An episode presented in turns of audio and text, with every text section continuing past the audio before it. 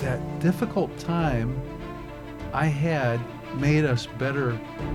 We trusted each other more because we had to trust each other more. And we were able to just work so efficiently and effectively. It was a it's a memorable time in my life. Excellence, professionalism, innovation, and collegiality. These are the values the Sam M. Walton College of Business explores in education, business, and the lives of people we meet every day. I'm Matt Waller, Dean of the Walton College, and welcome to the Be Epic podcast. Well, I have with me today Matt Waller. Uh, for this audience, uh, he probably needs absolutely no introduction, uh, but you've been listening to him uh, for some time as the moderator of this podcast. But Matt, as you know, is the outgoing dean of the Sam M. Walton College of Business, has been a professor at the University of Arkansas for many, many years and uh, has just been a valued member of the community here. So, Matt, thank you for being willing to join me today. Uh, thank you for having me. Um, this is the first time I've been a guest on the Be Epic podcast. Yeah, you're, you're, on taking it over. You're on the other side of the uh, of the table. Yep. Um, well, uh, the last eight years that you have been dean, I think has truly been remarkable for the Walton College. I think the college has gone through in its history you know, a couple of real transformational periods. Um, but in, you know, being able to be around the Walton College for at least the last 20 years and understand a lot of its history, I, I do think that the last eight years that you've been dean has been transformational. Thank you. Uh, so, you know, well, one, and so I want to I want to get to some of the highlights, but you know, I was thinking that this audience with you as the moderator may not have really gotten to hear your story. Um, so I mentioned, you know, you've been a faculty here, but you've also been a founder. You're clearly an entrepreneur. So maybe tell us a little bit about your background. Sure. Well, when I came here in 1994, I came as a visiting assistant professor. That means I had a job for a year, essentially didn't know exactly what I was going to do after that. Um, but I, um, after I moved here, well, even before I moved here, I had been following what was going on with Walmart and the suppliers moving to town. And I remember even when I was a doctoral student at Penn State, I read an article about Walmart. I think this would have been in 1989, I can't remember somewhere around there. Uh, I read an article about Walmart sharing point of sale data with Procter and Gamble, and they were planning on rolling it out to all of their suppliers. So that means sales data by store, by day, uh, on-hand inventory, many other variables. And I got to thinking about it, and you know part of this story really well.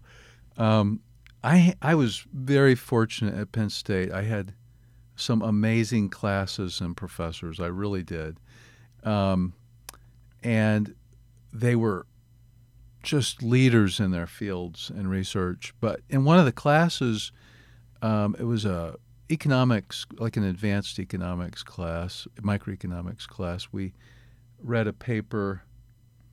Um, I think it was called something like uh, information substitutes for inventory.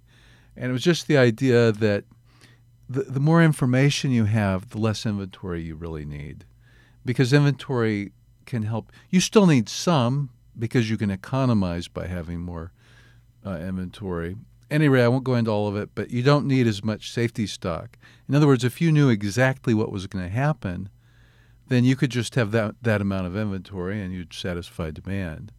You may still have some cycle stock for economizing on the inventory, uh, transportation, for example. But I thought, okay, this makes sense. Walmart would share this information to substitute for inventory. And in retail, inventory is so critical. It's like you can't live with it and you can't live without it. Mm-hmm. If you have too much inventory, your return on assets is going to go down. Your return on, and that will affect your stock price. If and you'll also have more inventory going bad. If you have not enough inventory, you're going to miss sales, and you may miss the margin on those sales. You may have customers leave the store. Eventually, you may lose the customer altogether. And um, I believe, based on my research that uh, and and experience, that it's part of the reason Kmart failed. Mm. You know, Kmart, Walmart, and Target all started in 1962, and Walmart just grew so fast it's unbelievable. And I won't go into all of this, but I remember. So before I came here, Kmart was bigger than Walmart. Mm-hmm. Yet again, through some, I took a class in, um, and we didn't talk necessarily about Walmart specifically, but I would happen to find articles on it. But we talked about uh, economies of scope and economies of scale and how you build your network. And, um, you know, the Walmart idea of using distribution centers close to stores was a unique idea. You know, the competitors to Walmart would just put stores in the best location, and Walmart would say, let's build the stores within a certain distance of the distribution center because by having them close, you can have um, shorter lead times to the store, meaning you need less inventory, uh, safety stock in the stores. Um, but you can also have full truckloads to the stores heterogeneous truckloads. I won't go on and on about all this stuff, but my point is the seed had been planted for Northwest Arkansas. Hmm.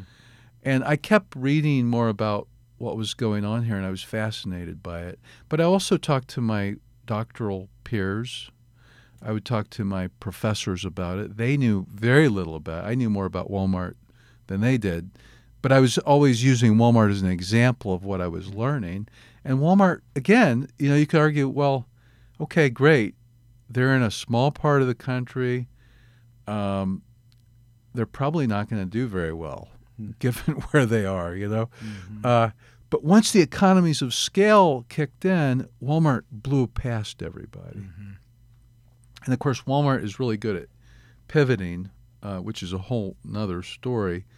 Um, so when I first came here, I was very fortunate. Um, I got to have lunch with Lee Scott, who was executive vice president of logistics for Walmart.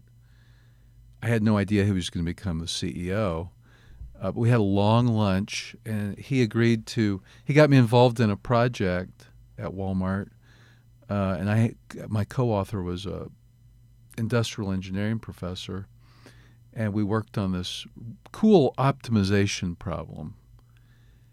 And I got to know a bunch of people there and loved it. Hmm. Uh, and I won't go on and on, but I've always been involved with Walmart to some degree, and the vendors and the carriers. And hmm. so my knowledge of the retail value chain just kept going up because I kept I started doing lots of research in it. I I did research in you know, on the intersection of merchandising and logistics and uh, lots of other areas. But um, so I, I, came here, and there was only I had a year, and um, I met some business people, some retired people from Walmart, and there were four of them, and we started a consulting firm early on in my time here uh, it doesn't exist anymore, but it was called Bentonville Associates, which is a cool name. Mm-hmm. You know, yeah. Uh, it, it it signals what it is pretty quickly, mm-hmm. and within the first year, we I think we did six hundred and fifty thousand dollars year one, and we had no overhead, and we we didn't even have to rent the space because one of my partners owned the first you know major office park here, Beauterre. Um, and so we used space there. We even used his admin. so I mean, it was you know that's the thing about Walmart. Um, they think let's do things efficiently, mm-hmm. and it was a good lesson for me in life. Mm-hmm. I, I, live that way personally, um, as you know. Mm-hmm. Um, and uh, but I thought, wow, it makes so much sense you can make better decisions when you're frugal. Mm-hmm. you're not dependent on every dollar. You know, you Mhm. can say, let's do what's best. Mm-hmm. Um, but um, so I, uh, Doyle Williams was dean at the time, and he was an unbelievably good dean, great dean. I think he was the other period of transformation. By the way. Oh my gosh, he was remarkable, and I was fortunate in that, similar to you, he let me get involved in things I had no business being involved in, um, including the first gift, the big gift we got from the Walton family um, charitable support foundation, the fifty million dollars that resulted in us being the Walton College of Business. I got involved in that process a little bit early on, and I was an assistant professor. So I did. Doyle. The other thing is, Doyle believed in me, and so he took a position, an existing position, from the finance department and moved it to the marketing department because we didn't have our own department back then. It was marketing and transportation, and um, and I got that position.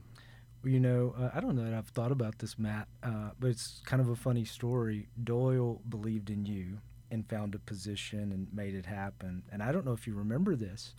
Uh, when I was transitioning from the master's program to the PhD program, there was not a slot for me. Uh, and you believed in me and you had to go find that slot and made it happen. I've never thought about the parallel between those stories.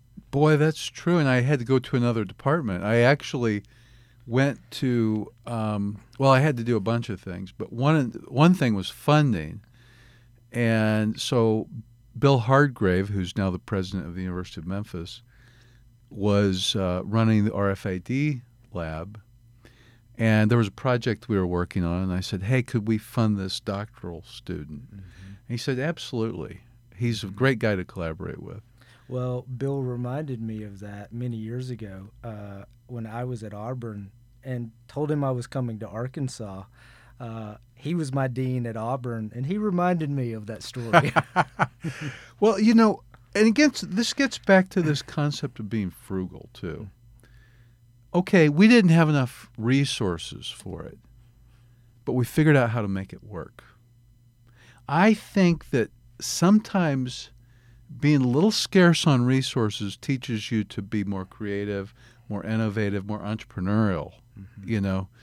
And boy, when I look at, you know, the resources we have today compared to what we had then, it's so different. I remember as a new professor here, there used to be this rule that so we have the University of Arkansas Fort Smith, but it used to be called West Ark Community College. And there was some rule that we had to teach an MBA class there every year, at least one per year. And I had the fortune of being selected because I was the newbie. I think I did it while I was a visiting assistant professor. Yeah. And so I had to teach this course in Fort Smith, and back then we didn't have I 49, and the road was very dangerous. And I taught it on Monday nights from 6 to 10. 6 to 10. And you know, Brent, I'm a morning person. I'm in bed by 9 o'clock. And so I had to drive down this really dangerous road, and I found out later it was the sixth most dangerous road in the United States based on deaths per mile per year. Hmm. And I was, and, and so I was struggling. You know, I'd, I'd teach, and it took a long time. Now it's pretty quick to get to Fort Smith, but back then it took a long, it was a long drive. Um, well, I mean, quite a departure, you know, from where the Walton College is and the, um, you, you know, the I guess, and you've you've been a huge part of finding ways to. I think you have infused an entrepreneurial spirit into into us as a college that I think existed, but you really helped to accelerate that. And you know, when you look back over the last eight years um, that you've served as dean, and while I know hard at times, I truly believe you've loved it and given it absolutely everything you had. Uh, what are some of the highlights that really stand out to you during that period? Well, that's a good, good question. Um, I'm going to bring up one that's very personal, um, and it shows the importance of having a good team.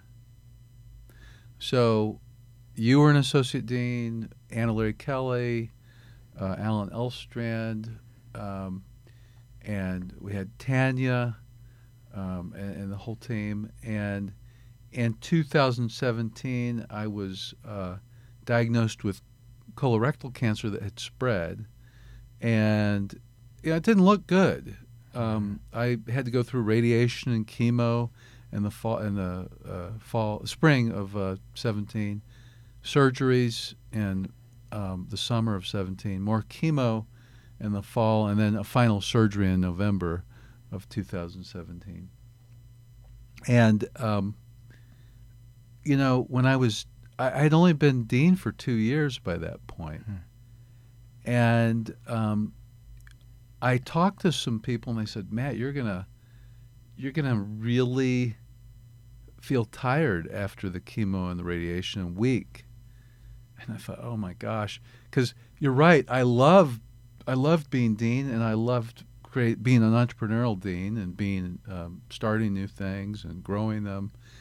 Um, and I thought, well, I'm not going to have the energy for that, you know, and um, but so I started thinking about delegating more.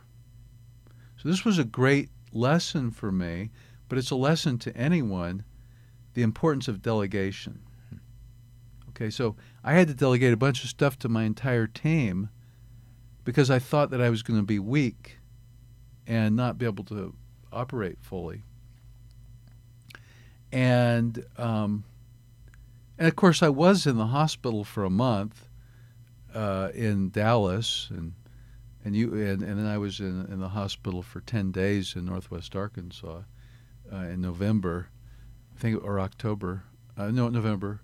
Um, but but um, I delegated all this work to you all, and it turns out I didn't have as bad a reaction to the radiation and chemo as a lot of people do, and I was able to function quite well. I mm-hmm. I worked every day. I never missed one day of work due to chemo and radiation, at least in the spring. Now, in the fall, there was one exception where I did. But, um, you know, we got a lot done in 2017. Um, and um, I wouldn't have got as much done had I not delegated. Hmm. So my sickness forced me to delegate, but that delegation wouldn't have worked if I wouldn't have had a good team. Mm-hmm. So, people that are listening to this, I can say one leadership takeaway that I've learned is build a great team and delegate to them and don't micromanage them. Well, and, and I think maybe that connects to, you know, what I would have added to that, which was empowerment. You know, uh, so when I think about being a part of that, um, one, we were a close team. Uh, in a really short period of time, we had bonded and we're all on the same page and all understood the mission and what we were trying to accomplish. Uh, but I think Ann and Alan uh, would agree with me that we all felt empowered and um, we felt empowered to make decisions. We felt supported when we made those decisions, even if they weren't right. Uh, and there's absolutely no doubt that we I'm sure made mistakes and might have made decisions that you wouldn't have made.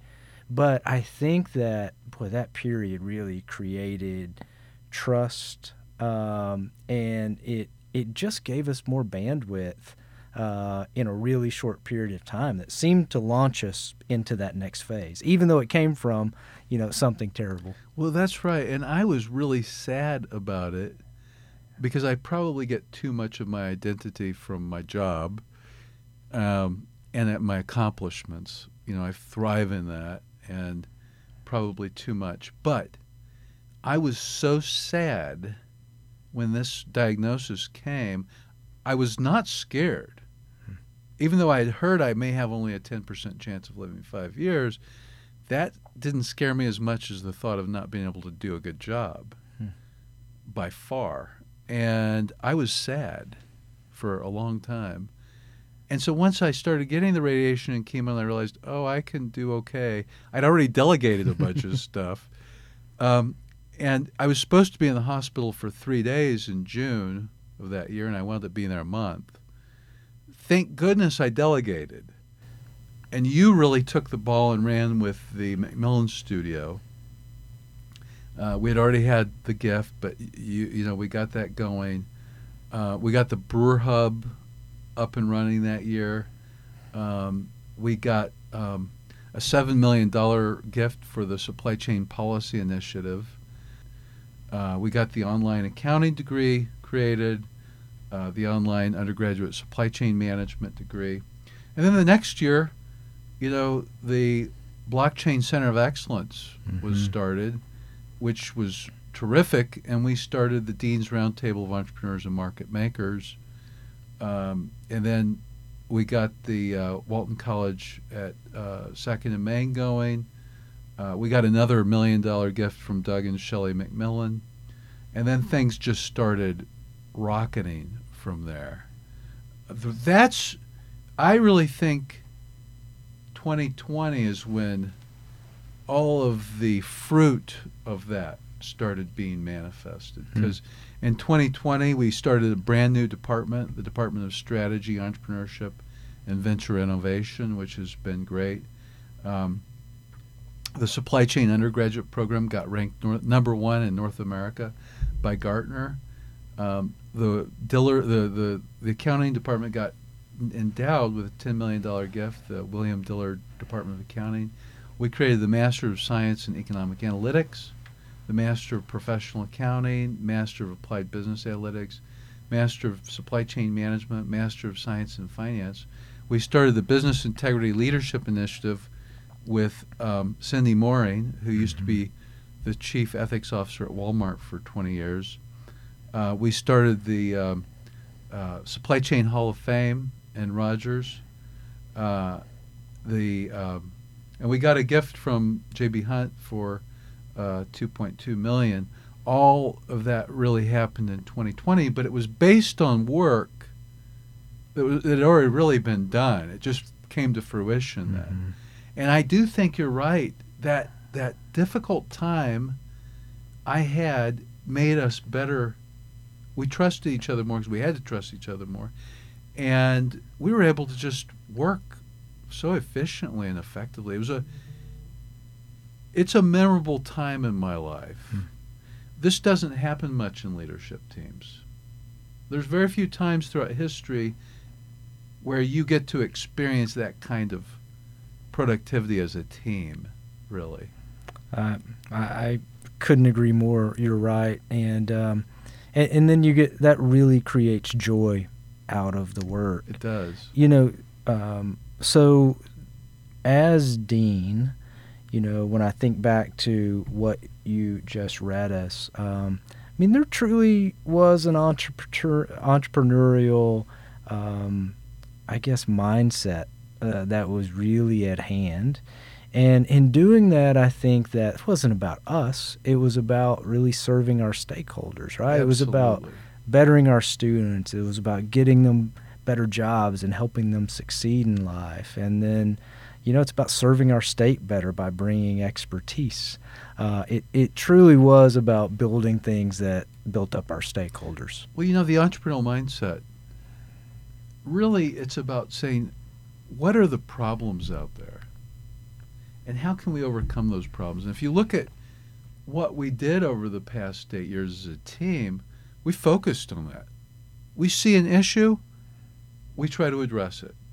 And we don't, I mean, you look at all these things we did, we didn't have the resources to do it, but we did it and it generated more resources than we could have ever imagined. Mm-hmm.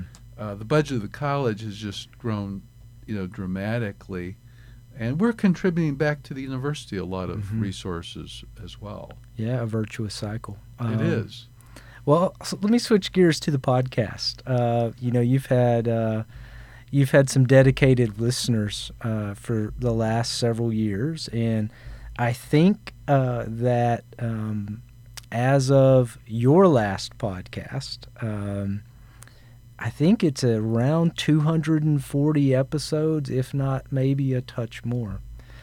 So, you know, for those that have been dedicated listeners following along, what has the podcast experience been for you? Why did you think it was so important? Because you've clearly dedicated a lot of your time and resources to it, but I think it's made a tremendous impact for expanding the reach of the college. First of all, there's no other dean of a business school that has 240 podcasts. So I, you know, we, our college podcast episodes, usually universities and deans or whoever start them and they quit, or they start them and then hand it off to someone else. Um, I felt it was important to stick with it, and I'm glad you want to do it Mhm. uh, and continue it. Um, because if you think about it, one of the most important variables in leadership is setting the direction of whatever entity it is, uh, gaining alignment of people, motivating people. And the podcast can do that in so many different ways. Um, you know, you you wind up. Um, of course, I have talked to faculty, staff, alumni, and other people. Sometimes I read a book and I think, I really like this. So I call the author and say, "Can I interview you for this book?" I've done that maybe four or five times, maybe more than that. Um, but um, with alumni, and not just alumni, but people somehow who might be related to the college in some way or should be related, it forms a bond between between them and the college when they finally do a podcast. Mm-hmm. And then me, um, as the dean, I, I've actually had people ask me, you know, why don't you just have someone else do the podcast rather than you? And the answer is, I'm the leader of the college. I, I'm the one that takes responsibility for boundary spanning Mhm. and for sense making. Mm-hmm. And boundary spanning and sense making are two important functions of a leader. And so, in a way, this allows me to span the boundaries, but it Mhm. also allows me to um, make sense, to, to Mhm. engage in sense making. I hear something, and in the podcast, I'll start talking about how it relates to the college. And so people say, oh, that's how it relates to the college. Mm-hmm. And I think, as you know, we've actually had. I remember a few years ago there was a student who was a freshman at KU, and he started listening to our podcast. KU, University of Kansas, and he thought there's more going on at Arkansas and the Walton College than I'm seeing going on here. No offense to KU, but uh, this I, this is what he said, and he switched. Hmm. His sophomore year, he was here in the Walton College. He's graduated.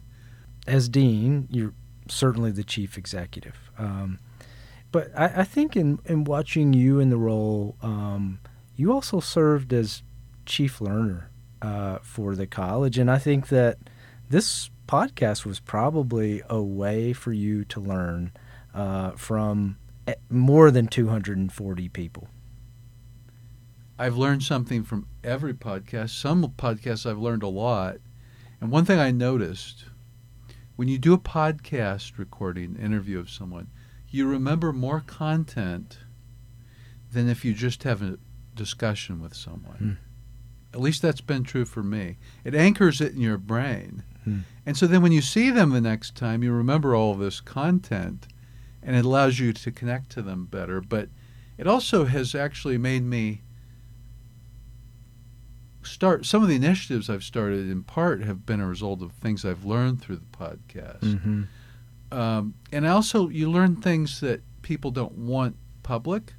Um, there's been times I've interviewed faculty, staff, students, alumni, and I'll say, "Let me tell you something, Matt. I'm not going to say this on the podcast, but I've been wanting to tell you this." Mm-hmm.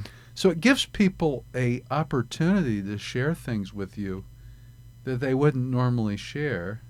And I think that the fact that you're inviting someone to be on the podcast, it starts it shows that you know, trust has three components. And one component is that you have the person's best interest in mind. And um, that component, like if you if you if you have someone on as a, to interview them, it shows you care about them to some Mm. degree, or you wouldn't have them on. So trust starts building as a result of that. Well, I'm I'm excited to keep the podcast going. I think it's very important, and um, I look forward to meeting all the future guests and learning from them. This is a tremendous opportunity for me. So thank you for making it a reality. And I know for those of us that have been dedicated listeners, we've all learned uh, from you and from your guests. So um, here's a question that uh, I, I think you we've got to be of interest uh, to those that have followed you and followed uh, the podcast. Well, so you've been dean for eight years. Uh, well, one, um, why are you going back to faculty? And uh, but you know, after you explain that, tell us a little bit more about what's in your plans. Sure. So, um, you know, I believe in rotational leadership. There's this concept called rotational leadership and I've encouraged it in our college. I like to take people out of positions they're comfortable in after a few years and put them somewhere else. Um, I mean, amongst the associate deans, we've mixed up all kinds of things. Um, but I do think, you know, it's like for department chairs. I don't think department chairs should be in that position for 10 more than 10 years for sure. 8 years is probably enough. Now, there's some cases where you need to keep them going. Um, so I want to say this, and I've said this publicly before.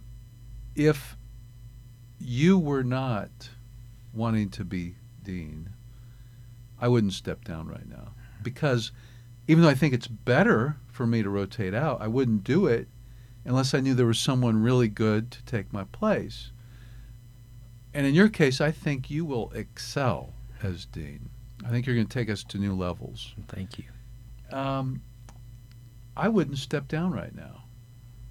Now, uh, and usually they don't let deans be a part of the search process to replace them, which I think is a mistake. Um, who else? I mean, you definitely want the input of the st- sitting dean or the former dean. Mm-hmm. Uh, I don't understand that at all, but um, but that's what I would do. Um, and um, but you're ready. There's no question in my mind. And I've used a lot of my entrepreneurial spirit has been important during this phase. I think you bring things that I don't have um, that we need, and I think that, uh, and I know that you, you do because I've worked with you for 20 years, so I know what your strengths are.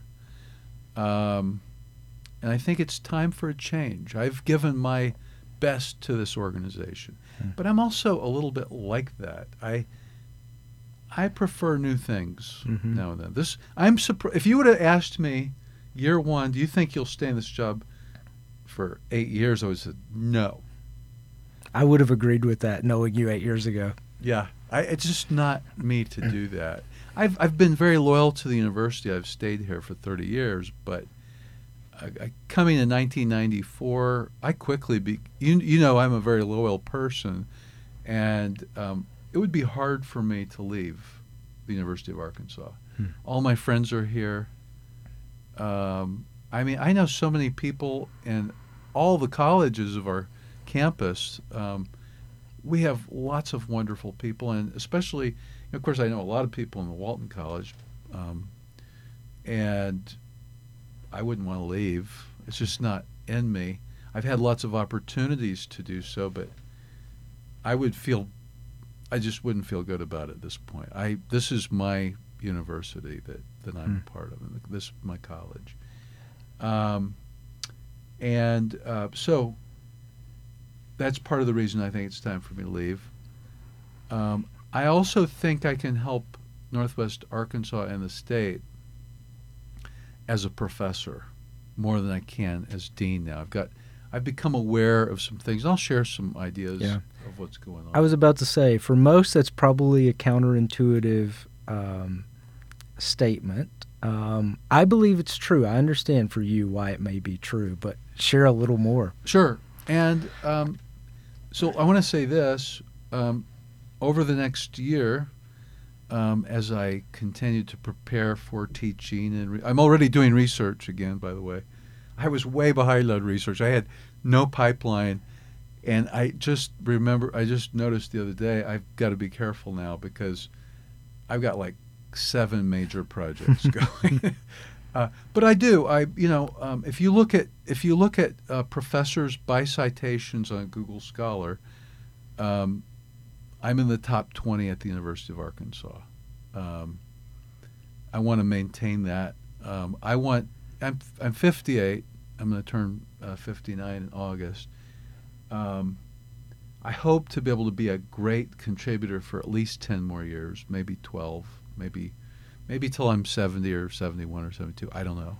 But tell me, Brent, when I'm when I'm doing terrible in the classroom, I hope you tell me to leave. Um, but my goal is to be one of the top researchers in the Walton College and in the the country in supply chain management. And I, having been dean, I've seen it all. I actually know how to do it now. I did I, I did pretty well before, but I know way more about how to do it now. And I'm young enough to where I can still do it. There's absolutely no doubt in my mind that uh, you will be uh, tremendous in the faculty role, and I'm thrilled that you've chosen to stay uh, as a faculty member in the Walton College of Business. I I know you're going to do some other things uh, too. What's what's in what's in the works uh, Yeah. to to really drive the you know you mentioned continuing to advance Northwest Arkansas and the state of Arkansas, Mhm. um, and that's you know I think um, so appealing to me to hear you say that. I will. Um, I want to talk about an elephant in the room before I get onto that. Okay. And the elephant is many people know I applied to be chancellor and I didn't get it. Um, and I just want to say this, and I mean it. I'm not. Brent knows this, and people who work with me know this. I'm glad I didn't get it. I mean, this is not a way of just dealing with something. There was a part of me that was disappointed. I was ready for something new, and I thought I had some ideas that could really advance the, the university. Actually, some of the things I did at the college I wanted to do at the university. It would have been very hard to do, but uh, but I think I fully support Charles. He's doing a great job, and Terry.